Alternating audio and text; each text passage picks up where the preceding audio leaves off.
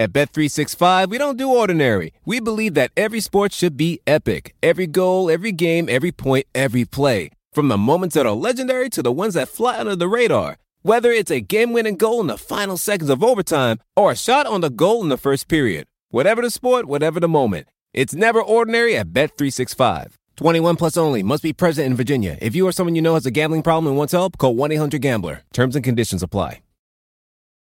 Justin and so good. Thousands of spring deals at your Nordstrom Rack store. Save big today on new arrivals from Kate Spade New York, Nike, Sam Edelman, Free People, and Madewell, starting at only $30. Great brands and great prices on dresses, denim, sandals, designer bags, and more. So rack your look and get first dibs on spring styles you want now from just $30 at your Nordstrom Rack store. What will you find? This episode is brought to you by Progressive. Most of you aren't just listening right now, you're multitasking. But what if you could also be saving money by switching to Progressive? Drivers who save by switching save nearly $750 on average, and auto customers qualify for an average of seven discounts. So multitask right now. Get your quote now at progressive.com. Progressive Casualty Insurance Company and affiliates national average 12 month savings of $744 by new customers surveyed who saved with Progressive between June 2022 and May 2023. Potential savings will vary. Discounts not available in all states and situations. 100% vaccinated. 100% vaccinated. no, in the war room. You gonna miss bid on the yacht? Why? 100% vaccinated. You gonna miss being on the yacht? 100% vaccinated.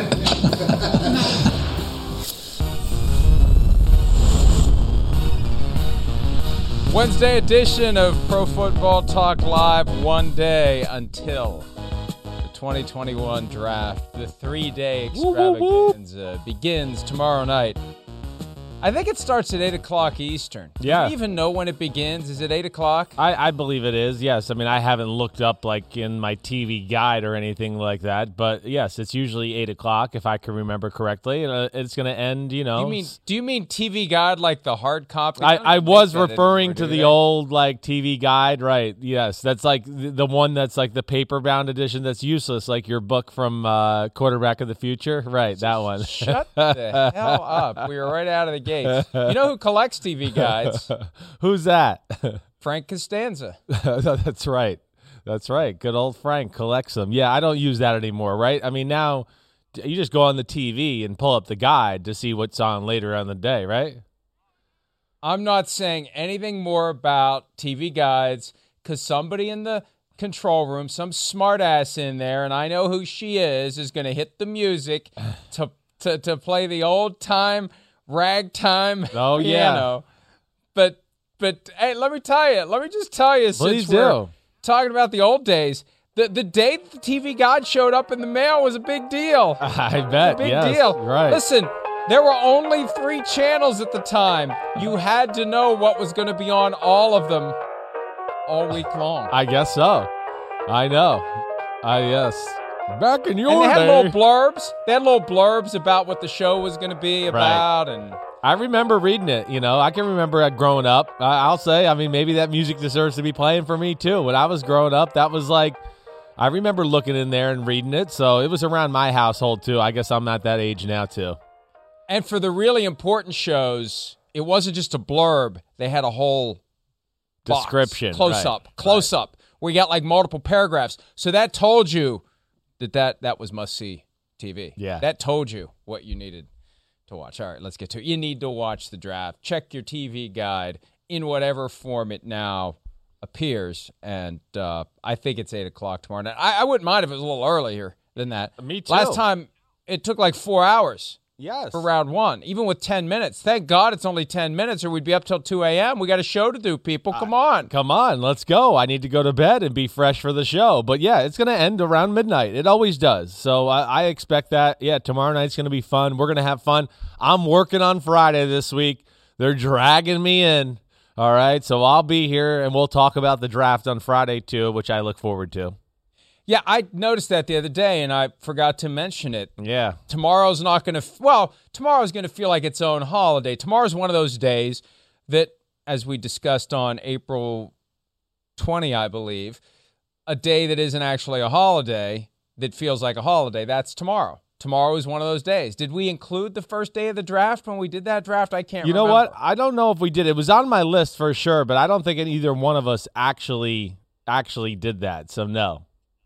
It definitely has that holiday feel to it, even though it is all day long. We'll get started tomorrow morning, as we do every weekday with PFT Live, and we'll be posting content on PFT. Do you have a new Chris Simms unbutton tomorrow, or are you doing it today? Doing it today. Yeah, we're gonna just do like a lot of like AMAs. Ask ask like uh, answer questions about the draft, my mock draft, things like that. Kind of re revisit some position rankings, some guys that I feel like are worthy of getting a little more maybe notoriety than they've gotten. You know, leading up to the draft. We're gonna do something like that today. Over under Yeah. on how many times you're asked, why do you hate Justin Fields? 123.5. Yeah, no, I mean it's going to be over. You're right. I mean it's. I know. I, I I understand that. I'm I'm I'm attached to hating him now, which is not the case. But yes, because of my mock draft, and he wasn't, you know, one of my top quarterbacks. I've definitely been pinned with that label. That's for sure.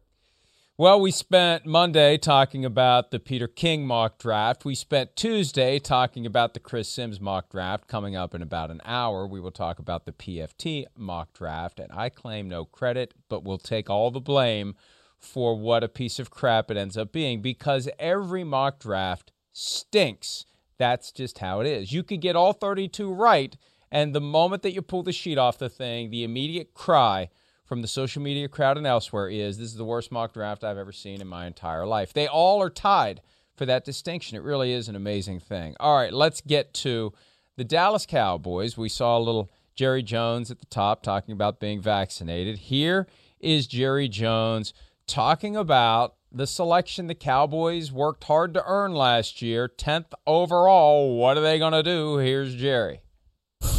I think that uh, we've got a good chance to uh, uh, have a top defensive player, the top one of the top, be there uh, at 10. I think the real thing to do is uh, don't be don't be stupid over uh, your needs. Just just don't don't be ridiculous. That's uh that's some sage advice. Don't be stupid over your needs. And Yeah.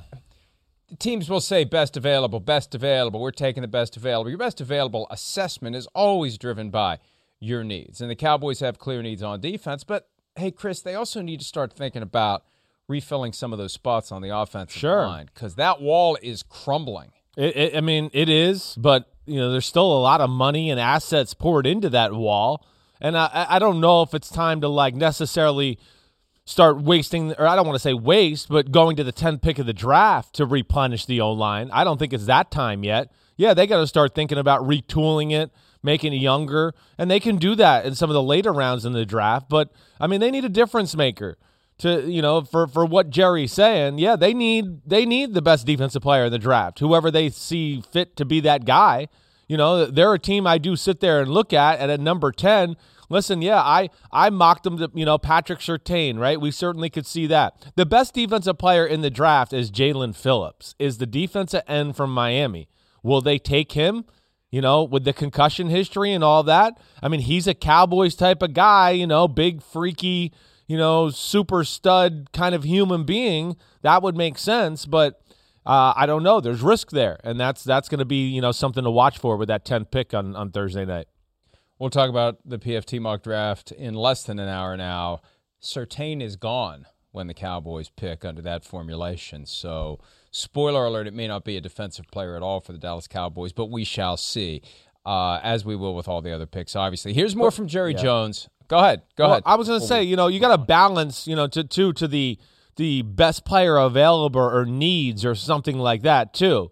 You know, at some point though, there has to be a spot where, okay, hey, this is the best player available, but we're plentiful at this position, right? And then it makes no sense. Like I would use, hey, I'll use the Green Bay Packers as that example. They signed Preston Smith and Z- Za'Darius Smith in free agency a few years ago. Then they had a top 10 pick and they drafted Rashan Gary, who plays the same position the other two guys do. And now he's really doesn't have a role on the football team. So that's where you can't always just go, we're going to take best player available. You have to have some balance about what's on your roster and your team, you know, to make sure that that guy can, you know, truly capitalize on helping your team and be the best he can be too.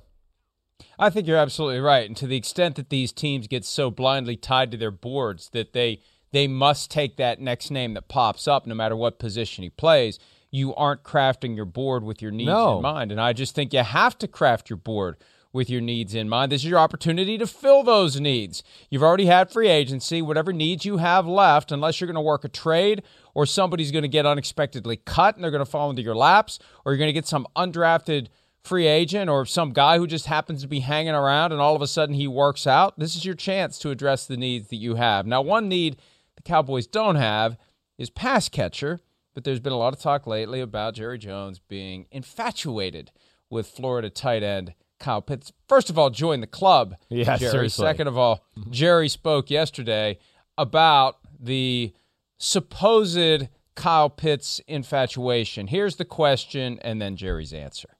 When when reports come out say you're infatuated with a guy like Pitts, uh, is that legitimate or do you just Not like legitimate. Huh? Legi- Not legitimate. But when I say it, I am anybody in this draft is uh, impressed. okay, probably an exaggeration. Is fascinated. I may have used the word myself. But the point is, it's a, it's a distortion uh, for this draft and where we are there. It implies something that's just not the case. We're not going to go in there and, and uh, spend uh, uh, uh, spend inordinate uh, val- uh, collateral or value to maneuver up there so that we can get Pitt. or Pitts, as the case may be. Did you hear Stephen Jones kind of let out an audible, oh, you- oh God. I did not. Huh, kill the mic. Like, don't ask Uh, this when- guy about him anymore. Like when he, yeah, when he started into that explanation. But hey, I think Jerry did a good job of not tipping their hand, and it ain't gonna matter unless they're moving up to four.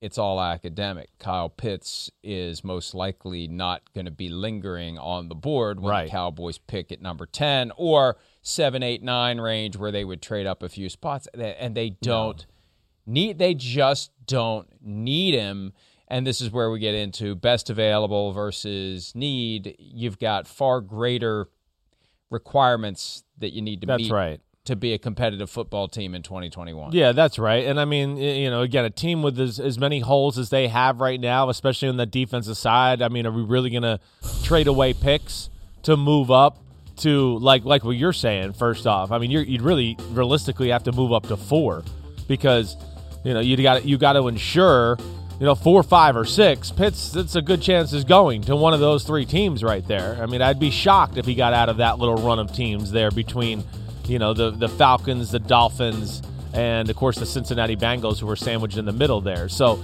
yeah, I expect the Cowboys to stand pat exactly where they are and you know take the best defensive player available. I think that's more of the best way to say it. Best defensive player available that's a secondary guy or a difference maker up front. And there's no defensive tackle that's worth the number 10 pick of the draft. So then it really gets into a numbered few. You start to get into Patrick Surtain, Jaycee Horn with the South Carolina Gamecocks, right? Those are the two guys that a lot of people have at the top of their list, and they they they, they fit that Seattle scheme. It makes sense for them to take them. And then you go into okay, what's the next thing? Edge rusher, and that's it's a short list of people too. It's it's Jaelan Phillips, who we mentioned earlier, Kwity Paye, Jayson Oweh, you know, maybe from Penn State, but I don't think anybody looks at him as being a top 10 pick. So it's really four guys in my mind. It's the two corners, Kwity Paye and Jaelan Phillips. I think that's their options right there, and I'll be interested to see which one they go with.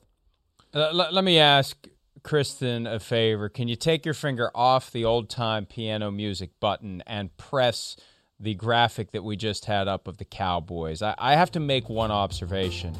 That photo of Mike McCarthy had to be from the day he was introduced as the head coach of the I team. think you're right.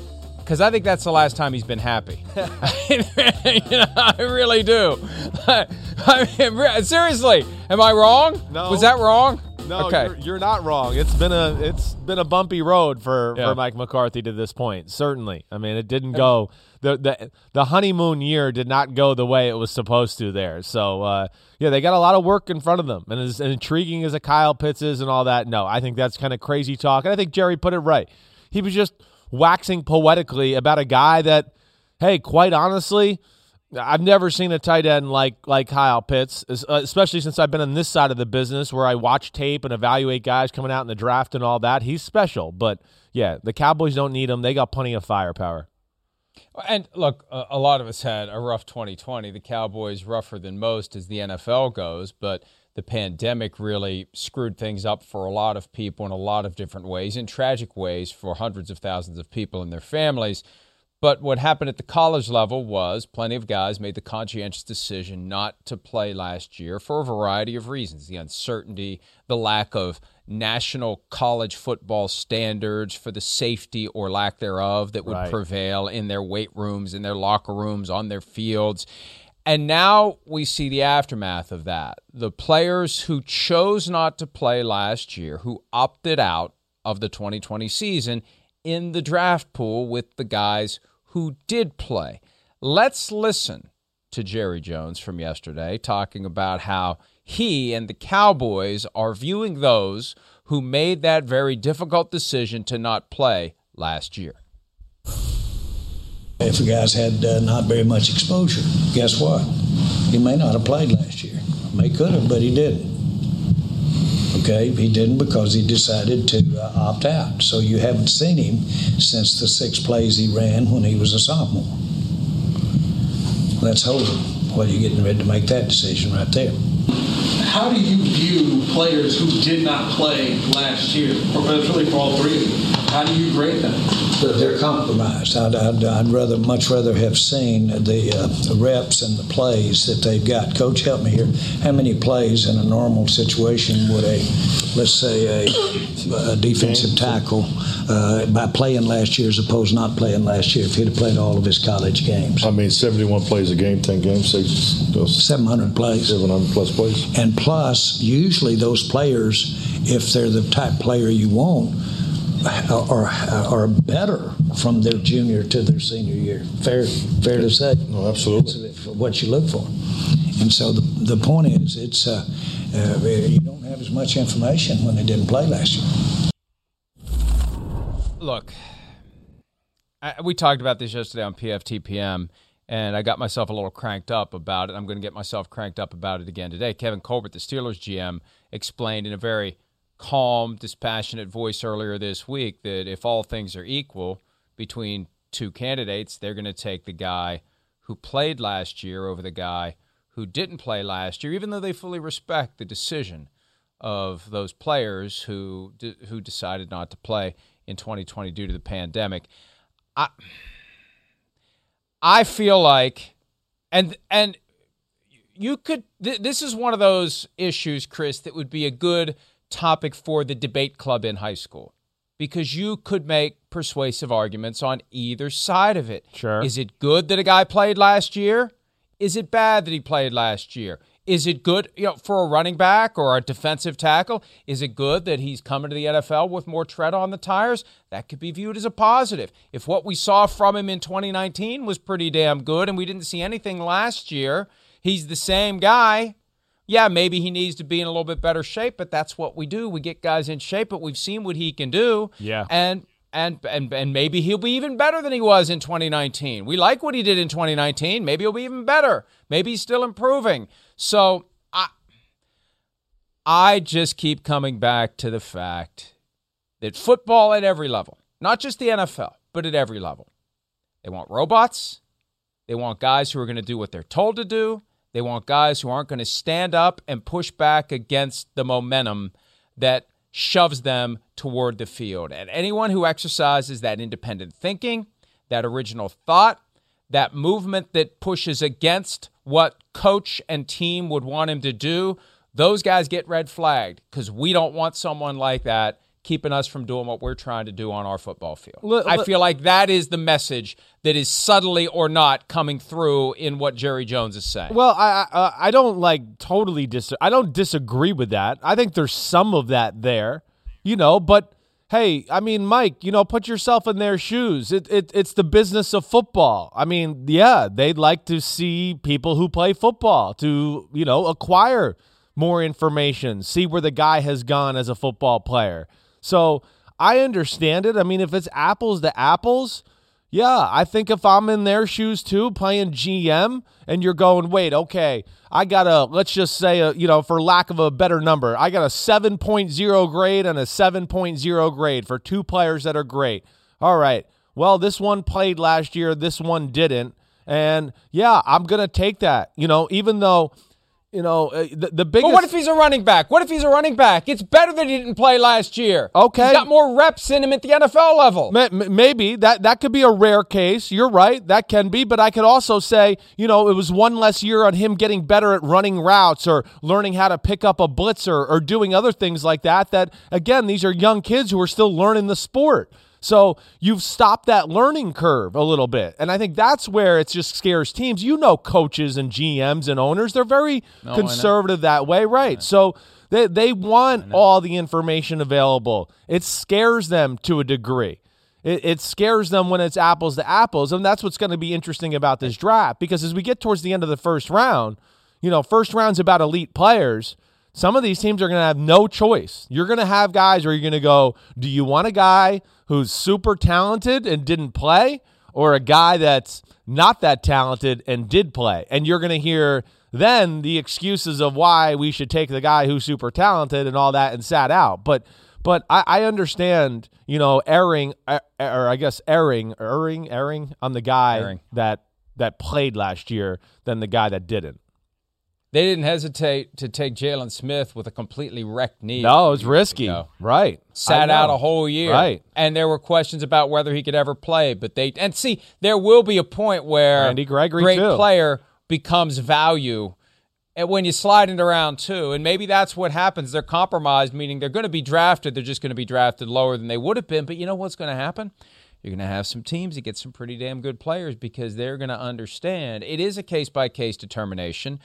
But I still think this this presumption that it's a bad thing if you didn't play last year. Yeah, that's yeah, we wrong. understand why you didn't play, and we respect your decision, but now we're going to hold it against you. And I can boil it down like this: We had that great explanation from Nick Saban earlier in the week, and I wrote something about it yesterday, and, and it, it hits the nail on the head, and it's a great message for anyone, whether you play football, any other sport, or no sports at all. You are going to be evaluated at some point for employment, for admission to a college program, postgraduate, whatever. And the two most important words when people are making decisions about you are and and but. Yeah. The question is, and think about it, think about it. If you're asking a GM or a coach or an owner right now, if if the opt out is part of the story that is being told on a player, it's not and he opted out, it's but he opted out. The negative connotation. It is. Right? No one's going to say and and he chose to take care of his family. And he realized that the science was uncertain and there was some vague evidence of people having heart damage as a result of. Athletes, seasoned athletes, highly conditioned, having heart disease as a result of it. So it's not a, you know, that's an and, but I feel like it's being couched as a but, not as an and. And that maybe tells us everything we need to know about how these teams view guys who opted out. Well, yeah, yeah. I mean, yes, and, and listen, I, I- I understand it to a degree. Again, it's the business of football, and you know, you're you're looking to acquire guys that are good at that business, which is playing football, and you're making big investments into these players. So with that, hey, the, the, they do want you know, and again, yeah, they want a guy that that did play, that they feel is comfortable. Like, man, he wants to play football at all costs. You know, I hope they're not holding it against you know these guys to a certain degree, but yeah, I think when it's like that, they're to favor the guy that like you know we've we've joked about over the last few weeks, the Mike Tomlin quote. You know, I I, I want volunteers, right? You know, I don't I don't want hostages. I, I mean, everybody is looking for that in the NFL, so that's part of this conversation of this NFL draft. But, you know, at the same time, too, you know, Jerry said something interesting there as well, where he's like, you know, hey, more times than not, too, a guy that you look at as a junior, right? And he's a good football player. I mean, almost 98, 99 times out of 100, the guy gets better the next year. He's getting bigger. He's growing as a man. He's getting more mature mentally. I mean, usually always it goes in that direction unless there's like an injury involved or something like that, too. So that's where it's going to be interesting to see you know who who balances that whole high wire act there with this whole conversation. That it's going to be fascinating for Thursday night. I think the more accurate explanation than we want volunteers. We want guys who have no regard whatsoever for their own physical health and well being and who will play that way on the football field because when they get injured, and they will, we'll scrape them up and we'll put somebody else out there. But at least we know that when he's out there, he is playing with the kind of reckless abandon that will allow him to get the most out of his skills. And what better way to prove that he has no regard for his health and safety than to play college football during a global pandemic at a time of high uncertainty. The only certainty for him was he loves him some football and he's going to go play. And I really do think that is implicit in all this. The combination of it shows how much you truly love football and it shows that you are willing to fall into line with what the coach, the organization, wants you to do at all times. And I do think it gets viewed as a negative, even though it shouldn't, because they're looking for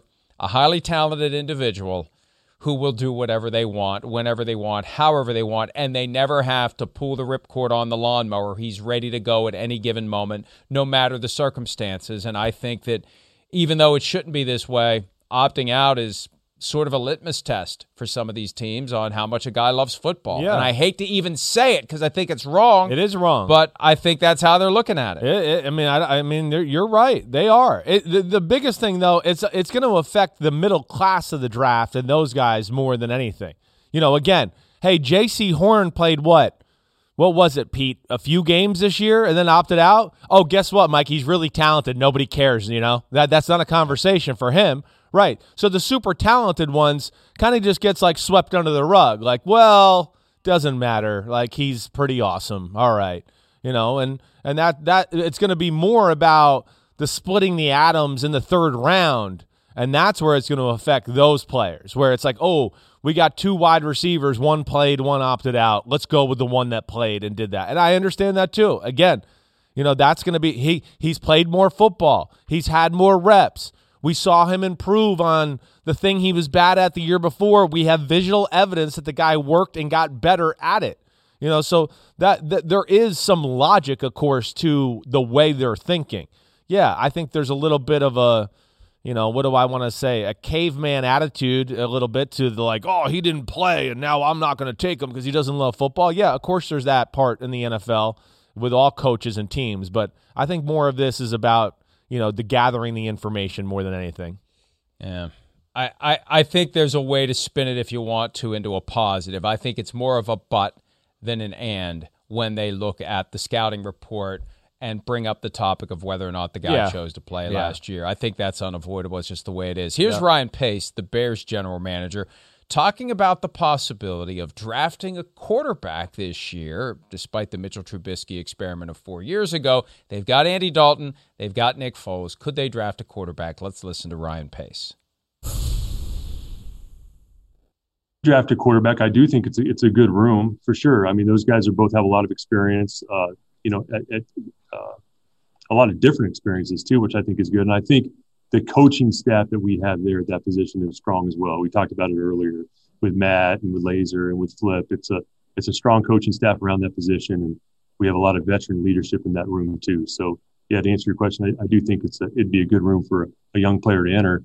Um, but again, we're just going to take the best players throughout this draft. As usual, they say absolutely nothing. And the very real dynamic, Chris, you and I have discussed it if they're tempted at all to trade up, I think Virginia McCaskey is going to have to sign off on that because you are inviting a potential problem if you trade up to get a quarterback. If you truly are evaluating whether or not to keep Ryan Pace, right. Coach Matt Nagy after this season, because if you let them do it, number one, they're compromising future assets in a draft where it will be easier to gather information, and number two, you're you're either guaranteeing de facto they're going to be around to develop the guy, or you're walking into a potential problem where you're going to be hiring a new GM or a new head coach or both and saying, here's your quarterback. Right. And they may say, we don't really want this guy. Right, right. Exactly what happened, like to what you said with Matt Nagy and Mitch Trubisky, right? I mean, that's where, I mean, it started sour.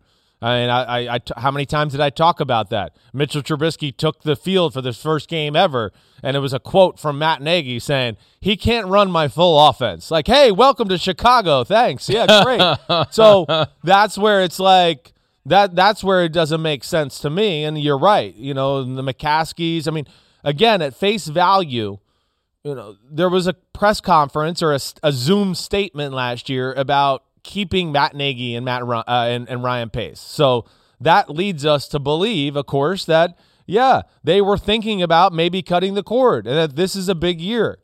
So yeah, at 20 at quarterback, I just I I don't I don't understand that. You know, I really don't. And to me, the the thing that I just come back to here with this type of situation is I just think you keep that conversation alive if you're Ryan Pace because if one of those quarterbacks do fall, that you want to again leave the impression that maybe you will take him so somebody will trade up to get him or something like that that's what i come back to more than anything i just can't imagine they're going to try to groom a quarterback when they need to win now and need somebody to help them win right now and why would they want to deal with that let me just deviate slightly yeah I don't understand why Pace and Nagy are on the hot seat. I, that's they've a great gone question. to the playoffs, right? Two of the last three years. Sure. And and and this isn't the Patriots, the Packers, perennial playoff team where oh hey well you, you you didn't make it the third out of the last three years, so that's a huge negative against you. Before 2018, yeah, the year that began with that quote you're still salty about three right. years later, right? And they they won the division that year, yeah. And but for the double doink, they would have advanced to the divisional round, right? Before that year, they had gone eight years without a postseason berth. Right. Eight years of no playoffs.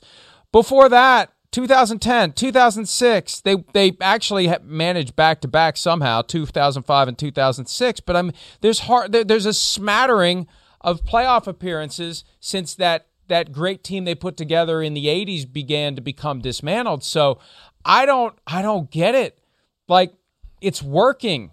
You you you've been to the playoffs two of the last three years, Bears. What the hell are you doing? Um, but uh, no, I think a, it's a good a conversation. Di- it's yeah. a strange dynamic to me. It, Maybe it, they would be better off trading up, getting a quarterback, and basically saying to the fans, "Shut the hell up and let's let this work itself out." Well, I, I mean, I think that's where it starts. It is like the fan pressure, of course, that starts this conversation. You know, again, okay, so yes, two out of the three years, there's no doubt about that. Let's do make it clear that they were the seven seed this year, which in most years, you know, this was the first year you get in. But right. regardless, you get in. So I don't want to take that away from them. But yeah, I think it is like an interesting psychological debate. Why did it get to this point? You're right. To me, it's like one, Ryan Pace messed up drafting the quarterback, right? So that that was the launching point for everything. You could have drafted Mahomes and Watson. What the hell are you thinking? So that's put him and that topic of conversation, you know, on the hot seat. Then Matt Nagy was supposed to come over and be an offensive genius, and we're supposed to see Andy Reid, Eric Bieniemy high flying offense, and of course, it's been the opposite of that. So there's like two things that just the normal casual fan can look at and go, "What the hell are these guys doing here?" This guy's supposed to be an offensive genius. Our offense stinks. This guy's supposed to be a good GM. He picked the stinky quarterback. So I think that's just that's fallen on their on their shoulders there. That blame there. You're right. So and again, you know, I think people in Chicago because I go on there a lot for the regional sports networks and stuff like that. You know, I, I think they looked at it like their team has been a little bit better than maybe what they've seen on the field. I think that's the feeling there in Chicago. So that that's where it's got to this point. But I think you're right. We probably need to be the ones that lead the charge and say, "Hey, pump the brakes. Things have been better than you know the the perception around this football team for sure.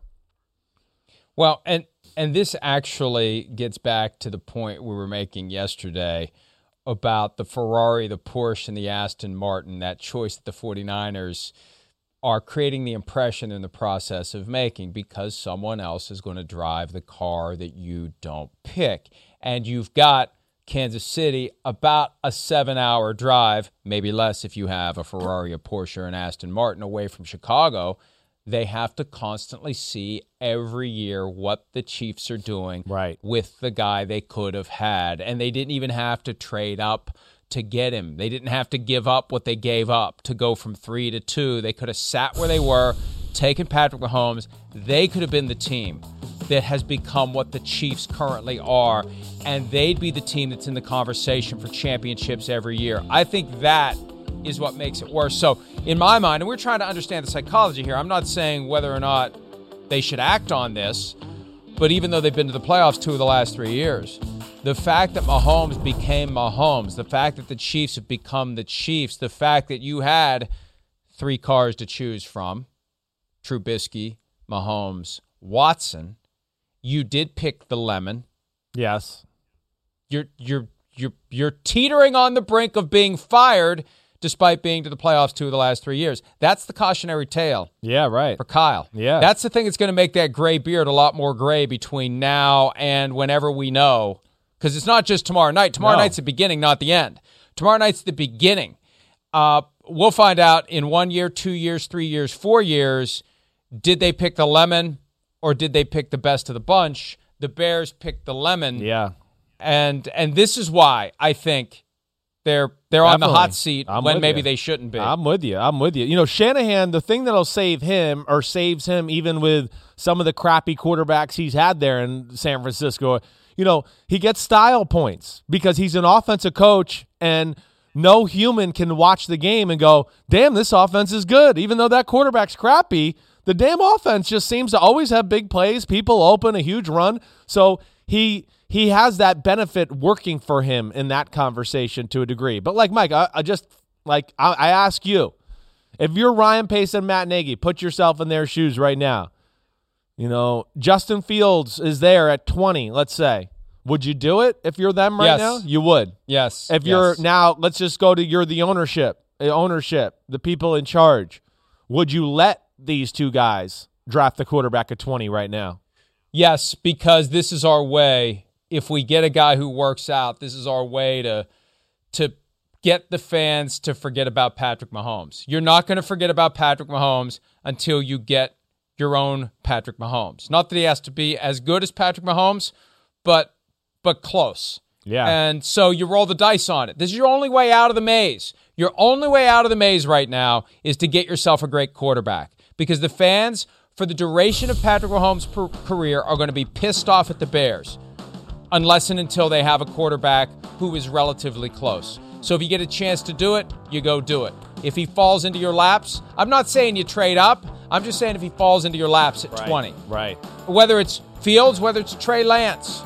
If they're there, I think you got to do it because this is the only way to fix this. This is the only way to to have a sense of of consistency and continuity kind of settle over the Bears, and you can act like the Steelers and hold on to guys even when you know. And and that, that look, it's easy to be the Steelers because they rarely have these these horrible stretches, but people still jostle for Mike Tomlin to be fired. And what does Art Rooney do? He ignores it. Yeah. I think that's part of what you have to be willing to do as ownership. You got to be willing to ignore it. You can't legitimize it by acting on it like the Lions did. You know, when the Lions come out 2019 with the Bob Quinn and Matt Patricia will be back for a year, but we listen to our fans, and then the fans keep complaining and they fire them. That emboldens the fans to keep complaining. Definitely. Once once you've proven you're not listening to the fans, that's when you don't have this revolving door. And I think that's what the Bears need to figure out.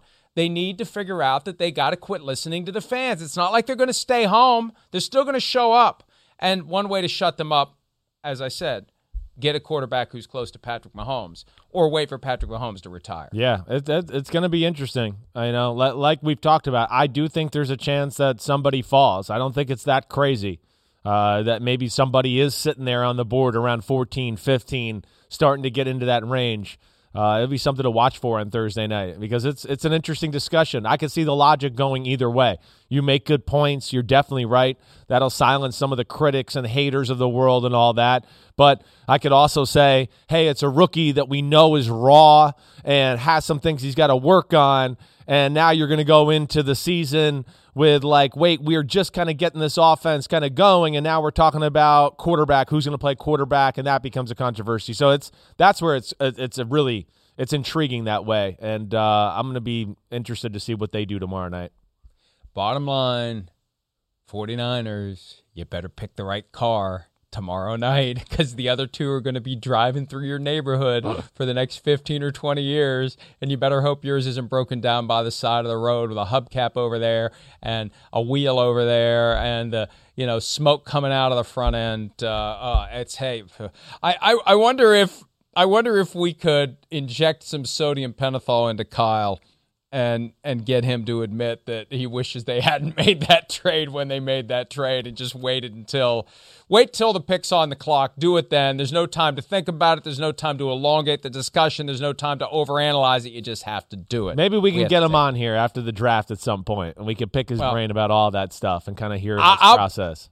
I'll be interested to see how they spin all this after the fact. Right. And I, I predict that one of the talking points out of San Francisco is going to be it was that guy all along. We were just trying to create some confusion in the hopes, as you suggested yesterday, that maybe we could do a flip flop and still get our guy. But we knew all along that was our guy. That was I'm, for the I benefit right. of strategy. We really weren't being wishy washy. We we understand these other guys may pan out, but this was our guy well, all along. There yeah. was never a doubt about it. Well, and, and listen, is there any like I thought about this when we got done with the show yesterday a little bit. Like, is it really that wrong to make a trade and be 70 30, right? On the guy? Like, is it that wrong to go like, like, wait, hey, I'd like to trade up. I really like this guy. And you know what?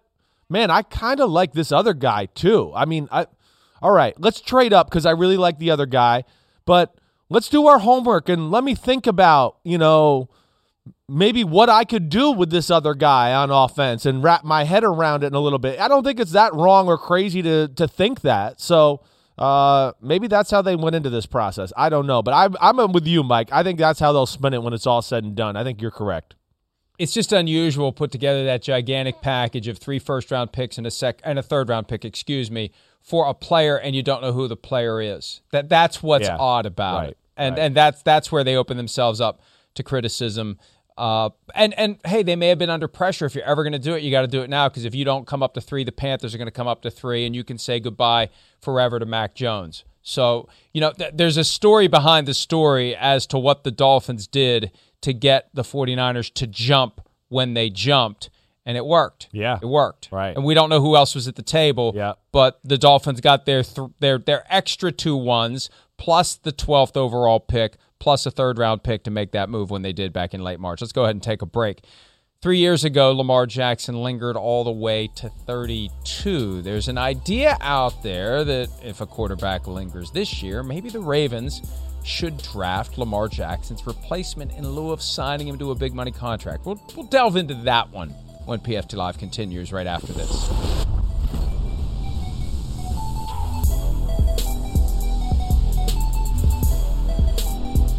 At Bet365, we don't do ordinary. We believe that every sport should be epic. Every goal, every game, every point, every play. From the moments that are legendary to the ones that fly under the radar. Whether it's a game-winning goal in the final seconds of overtime or a shot on the goal in the first period. Whatever the sport, whatever the moment. It's never ordinary at Bet365. 21 plus only. Must be present in Virginia. If you or someone you know has a gambling problem and wants help, call 1-800-GAMBLER. Terms and conditions apply. Rack your look for spring at Nordstrom Rack and save up to 60% on brands you love. Rag & Bone, Vince, Marc Jacobs, Adidas, Joe's, and more. Great brands, great prices every day at Nordstrom Rack. Score new dresses, denim, sandals, designer bags, and sunglasses, plus updates for the family and home. Get your spring on for less, up to 60% less, today at your Nordstrom Rack store. What will you find? Pulling up to Mickey D's just for drinks? Oh, yeah, that's me. Nothing extra, just perfection and a straw. Coming in hot for the coldest cups on the block. Because there are drinks. Then there are drinks from McDonald's. Mix things up with any size lemonade or sweet tea for $1.49. Perfect with our classic fries. Price and participation may vary, cannot be combined with any other offer. Ba da ba ba ba. Chris Simms has the Baltimore Ravens with their two first round picks, number 31, courtesy of the Kansas City Chiefs, taking at 27 edge rusher Azeez Ojulari of Georgia, and then Alex Leatherwood, tackle from Alabama, at 31. You'll find out in about 15 minutes where the PFT mock Ooh. has the Ravens going. Ooh, Johnny Mock Draft is here There, today. there, there could be there could be some overlap between yours and ours. We'll find out in about 15 minutes. Before then, let's find out what Coach John Harbaugh had to say on the Rich Eisen show about Lamar Jackson's future with the team. Here's Coach Harbaugh. I could walk across the hall right now and ask Eric, but I'm quite sure that his. Uh, can I can I make that guarantee right now on your show? Yes. Just we'll fill the vacuum up right now. Okay. His fifth year option will be picked up. Okay. Guarantee it. That, that was that's as good as the Jim Harbaugh guarantee in 1986. State. Another time, Bo chewed him out. I'm sure. Uh, you know, back in the day. So there's nothing to the fact that this hasn't happened to this point in time. Nothing. There's nothing to the fact. No. Because you know, because you know, there, there, uh, everybody is waiting for the time where a team will utilize the fact that a quarterback being on the first iteration of a contract, allowing you to have more salary cap space, and just going ahead, despite how talented the quarterback that you have drafted before and how successful he may be, to just give that a whirl uh, in team building and championship building. And obviously, you and the Ravens are such at the forefront of analytics in this world, and people are looking at you as thinking maybe you might actually be the first team to try something like that. But that is not going to happen with Lamar. No, no. His fifth op- fifth year option is going to get picked up. He's definitely going to be our quarterback. So um, that's that's the plan. Absolutely. Okay, there's a donut hole there that was completely ignored. What? Well, you can pick up the fifth year option and then let him go after that. Yeah, I know. You, you, you, you don't you don't it's not it's not four years or none after that. It you can pick up the picking up the option is not the same as giving him an extension. Now, if you really wanted to make news yesterday, John Harbaugh on the Rich Eisen show or elsewhere, what you should have said was we've signed him to an extension. That's the real question here. Picking up the fifth year option is a no brainer. You're not going to let him go after four years. He's not Mitch Trubisky. He was the freaking MVP. You're keeping him for five years. Don't I? And I'm look. I'm not saying that that this means that the Ravens are considering drafting a quarterback this year or next year and and doing the Bucky Brooks suggested scenario of treating it like college football and graduating your quarterback and Right. replacing him with another one. I'm fascinated by the prospect of that. I just don't think you do it with Lamar Jackson, and you definitely don't do it by not picking up his fifth year option. Of course, you're picking up his fifth year option. Of course, you are. The question is, how much does he want beyond year five? Are you willing to break the bank like you did for Joe Flacco? And that didn't really work out for the Ravens all that well when they broke the bank twice for Flacco. And uh, and and is there is there given Lamar Jackson's playing style a reason to replace him with another quarterback who can do the same things he does and just keep going every four or five years and another quarterback, another quarterback, another quarterback. Right. But just the fact that they're picking up the fifth year option doesn't it doesn't pull the plug on that debate. You excite him to a long term contract, that's what pulls the plug on the debate. Yeah, that'll that'll end the discussion. I, I think you know John was probably trying to say that like he's going to be our quarterback at the very end. I, I mean, at least that's what I kind of took at that is like that's where it's going. You know, don't expect any like crazy thing. Now, hey, Bucky Brooks, Bucky Brooks, the conversation he brought up, like about you know the your how you explained it. Hey, it, it's interesting. It's a great point. I think there's something to that to a degree. Now, the other thing too here is, you know, again with this offense specifically. Listen, Lamar Jackson's special. No, you know, as good as Justin Fields is at running the ball and Trey Lance at running the ball. Let me just make this clear. It ain't like Lamar Jackson coming out. All right. Lamar Jackson's running was on a whole nother level, a whole nother level. I think people have forgot that here four or five years down the road. Now everybody just thinks he'll be like Lamar Jackson. Oh, you mean like one of the greatest runners we've ever seen in the open field in history? Wow, we can just pin that to these guys now. No. So that's that's one thing to take into account here. Bucky Brooks's thing though is real. I think if you get a situation where the quarterback hasn't definitely solidified himself as a big time player, aka going back to what you always said with Jared Goff. Like that would be the scenario. Yeah, the team was good, but come on, any human watching can really see he's not that special. Let's make the move and do it. This one's different to me to where, you know, he's the leader of the football team. He's the, one of the best players in the league. The team is built around him. And I think this is one you do stick in there with, is what I'm saying. This is not the one where you go, let's abandon ship and get another quarterback and try to do it again with somebody else. Uh, I guess is what I'm trying to say. Long story short, there.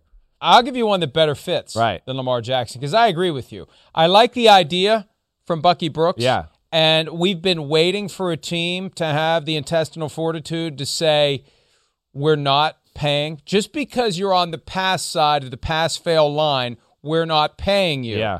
I think Baker Mayfield is the one that better fits into that box. It. I, I mean, this will be a big year. This, this, you're. I mean, you're right. Uh, we'll see. I mean, again, now last year was pretty damn good. So yes, he needs to back that up with another year for us to go. Okay, yep, it's going all in the right direction. We're good. We'll pay you money. Blah blah blah. But yeah, if it's real average, you know, and they find ways to win games despite him and all those type of things. I hear you, Mike. That could be part of the conversation. There's no doubt about that. But this is this is a special scenario, and you know, unlike Joe Flacco, the team was built around the defense then, and I know they have a really good defense now. But the the the the the culture of the team and everything they stand for is about Lamar and the running game, and I think that's why they will reward him ultimately here some sometime in the near future. But but we can't forget their experience with Joe Flacco. I know. And that may cause them to avoid and, and the sooner they move, the better, putting themselves in a spot where they're over a barrel like they were in early 2013 after Flacco bet on himself, won the Super Bowl MVP award. They made him the highest paid player in football in early 2013 to even avoid the possibility of the non exclusive franchise tag and someone offering two first round picks because there were a couple of teams thinking about that, as crazy as it sounds now. And then three years later, because of the cap charges, they had to make him the highest paid player in the NFL again to get out of the cap mess they created the first time around. They, I don't think they want to do that again. Yeah. And yeah. and that's going to be the challenge because Lamar Jackson doesn't have a traditional agent. It's going to be a very delicate, difficult negotiation between Lamar Jackson, whoever's advising him, and the Ravens directly to get the right number for Lamar Jackson. And uh, I, I think they should keep him. But I think that Bucky Brooks' suggestion that in the right spot with the right team, just because the quarterback is panned out, doesn't mean you pay him. Maybe you draft another one and keep the train Yeah. rolling with so many good Right. young quarterbacks coming out every year, as long as you don't pick a lemon. Let's take a break. When we return, some news on Caleb Farley, player who opted out for important, conscientious, self reflective reasons, didn't play this year due to the pandemic. We'll give you the latest on Caleb Farley when PFT Live continues right after this.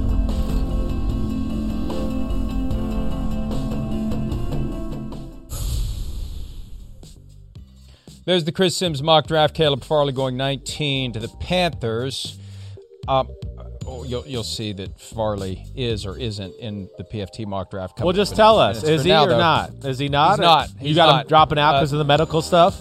Yes, yes. Uh, Right. But but who who knows how it's going to go? I know, but there's that is one team to possibility. Not be, all it takes is one team to not be bothered by that. Here is the text that Drew Rosenhaus has sent out to a smattering of reporters this morning, straight from the PFT bat phone. Good morning.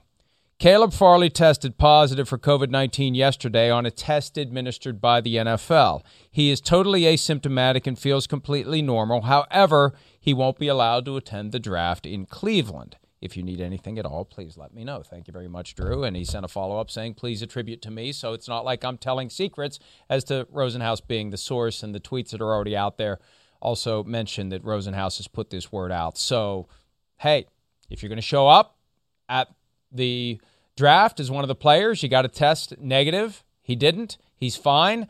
And the irony here is he opted out because of a very serious concern about possibly giving his father COVID 19. His mother died several years ago. Right. And he was a guy who conscientiously decided, given all the uncertainty, given the risk, he just wasn't going to do it. Yeah. And uh, now he's positive. But like so many others, so many others, has no symptoms whatsoever. Yeah, well, I mean, and to your point, what you said earlier in the show, this is the perfect case to go, let's not hold this opt out against a guy. There's like real reasons. Be a human. So let's not do that. The mo- his mother died three years ago, four years ago. So yeah, it's fresh in his brain. He doesn't want to lose his father. But it's this is hey, Caleb Farley Farley's one of the the most unbelievable things to watch in this draft. He's one of the three best defensive players in the draft. You know, the fact that he was going, Mike, makes me think he believed, of course, him and Drew Rosenhaus, that somebody in the first round was going to take him. I just think he's too talented, even with these medical issues, that somebody in the in the back half of the first round will will take a chance on Caleb Farley.